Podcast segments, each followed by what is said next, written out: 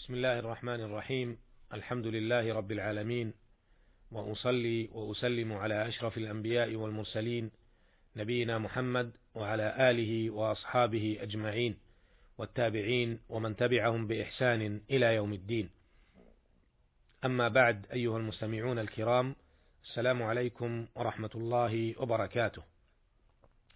تحدثنا في الحلقة السابقة عما رواه الشيخان رحمهما الله عن أبي هريرة رضي الله عنه أن النبي صلى الله عليه وسلم قال من اغتسل يوم الجمعة ثم راح في الساعة الأولى فكأنما قرب بدنه ومن راح في الساعة الثانية فكأنما قرب بقرة ومن راح في الساعة الثالثة فكأنما قرب كبشا اقرا ومن راح في الساعة الرابعة فكأنما قرب دجاجة ومن راح في الساعة الخامسة فكأنما قرب بيضة فإذا خرج الإمام حضرت الملائكة يستمعون الذكر. وعرفنا ما في هذا الحديث الشريف من الفوائد والأحكام والأسرار.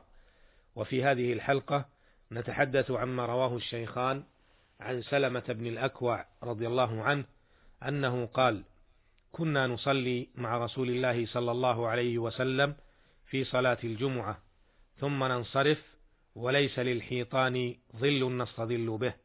وفي لفظ كنا نجمع مع رسول الله صلى الله عليه وسلم إذا زالت الشمس ثم نرجع فنتبع الفيء وما رواه البخاري أيضا عن أبي هريرة رضي الله عنه أنه قال كان رسول الله صلى الله عليه وسلم يقرأ في صلاة الفجر يوم الجمعة ألف لام ميم تنزيل السجدة. وفي الثانية هل أتى على الإنسان؟ هذان حديثان عظيمان يتعلقان في يوم الجمعة وصلاتها. نعرض ما فيهما من فوائد وأحكام في الوقفات في الوقفات الآتية. الوقفة الأولى.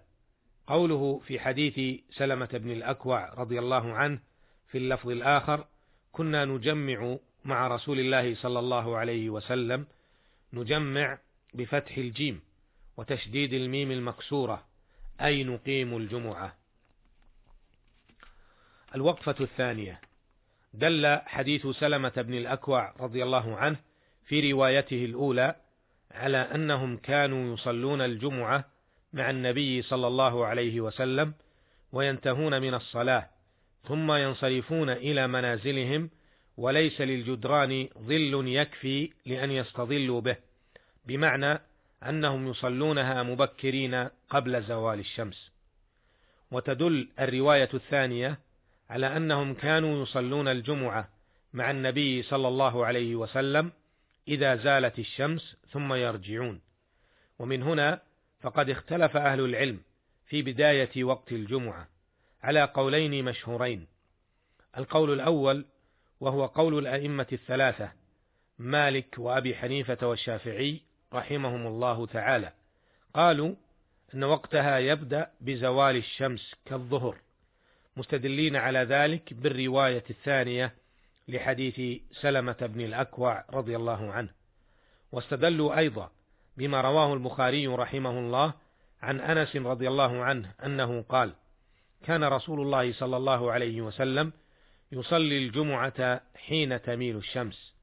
قال الحافظ ابن حجر رحمه الله عن هذا الحديث فيه إشعار بمواظبته صلى الله عليه وسلم على صلاة الجمعة إذا زالت الشمس. انتهى كلامه رحمه الله.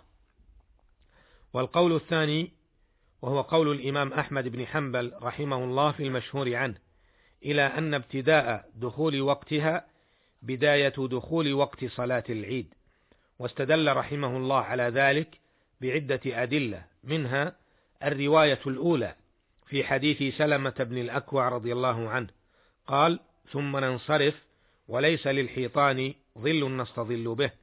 كما استدل أيضا بما أخرجه الإمام أحمد ومسلم رحمهما الله تعالى من حديث جابر رضي الله عنه أن النبي صلى الله عليه وسلم كان يصلي الجمعة ثم نذهب إلى جمالنا فنريحها حين تزول الشمس. فأفاد حديث أنس رضي الله عنه أنهم كانوا ينتهون من الصلاة قبل زوال الشمس. وعليه فالأفضل والأولى أن تصلى بعد الزوال خروجا من الخلاف ولإجماع أهل العلم أن وقتها بعد الزوال ولأن الرسول صلى الله عليه وسلم كان يصليها بعد الزوال في أكثر أوقاته فالأولى فعلها بعد الزوال صيفا وشتاء حين تميل الشمس لاجتماع الناس لها. أما آخر وقتها أما آخر وقتها فهو آخر وقت صلاة الظهر بلا خلاف بين أهل العلم. الوقفة الثالثة. بين حديث أبي هريرة رضي الله عنه أن رسول الله صلى الله عليه وسلم كان يقرأ في صلاة الفجر يوم الجمعة سورة السجدة في الركعة الأولى، ويقرأ سورة الإنسان في الركعة الثانية، والحكمة فيهما والله أعلم ما اشتملت عليه السورتان من قضايا العقيدة الأساسية، والتي فيها خلق الإنسان، وذكر المعاد، وحشر العباد، وأحوال القيامة الذي كان وسيكون في يوم الجمعة، وإذا ذكر الشيء بمناسبته كان أعلق في الذهن وأحضر في القلب وأوعى للأسماع وأقرب للتذكر والاعتبار. وظاهر الحديث أنه كان يداوم عليهما النبي صلى الله عليه وسلم لقول الراوي كان ولكن ذلك يحمل على الغالب كما ذكره أهل العلم. يقول الإمام ابن القيم رحمه الله تعالى وسمعت شيخ الإسلام ابن تيمية رحمه الله يقول إنما كان النبي صلى الله عليه وسلم يقرأ هاتين السورتين في فجر الجمعة لأنهما تضمنتا ما كان وما يكون في يومها فإنهما اشتملت على خلق آدم وعلى ذكر المعاد وحشر العباد وذلك يكون يوم الجمعة. وكان في قراءتهما في هذا اليوم تذكير للأمة بما كان فيه ويكون والسجدة جاءت تبعا ليست مقصودة حتى يقصد المصلي قراءتها حيث اتفقت فهذه خاصة من خواص يوم الجمعة. انتهى كلامه رحمه الله.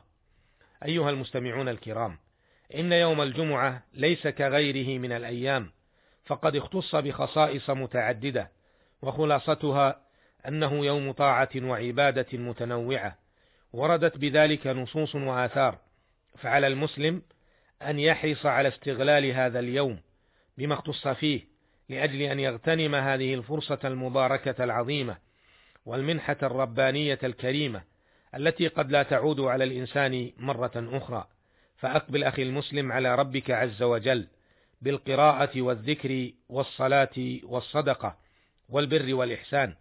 تجد ذلك عند مولاك يوم لا ينفع مال ولا بنون إلا من أتى الله بقلب سليم. رزقني الله وإياكم استغلال هذا اليوم المبارك.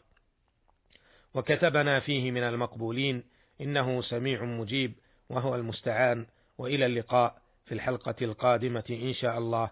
والسلام عليكم ورحمة الله وبركاته.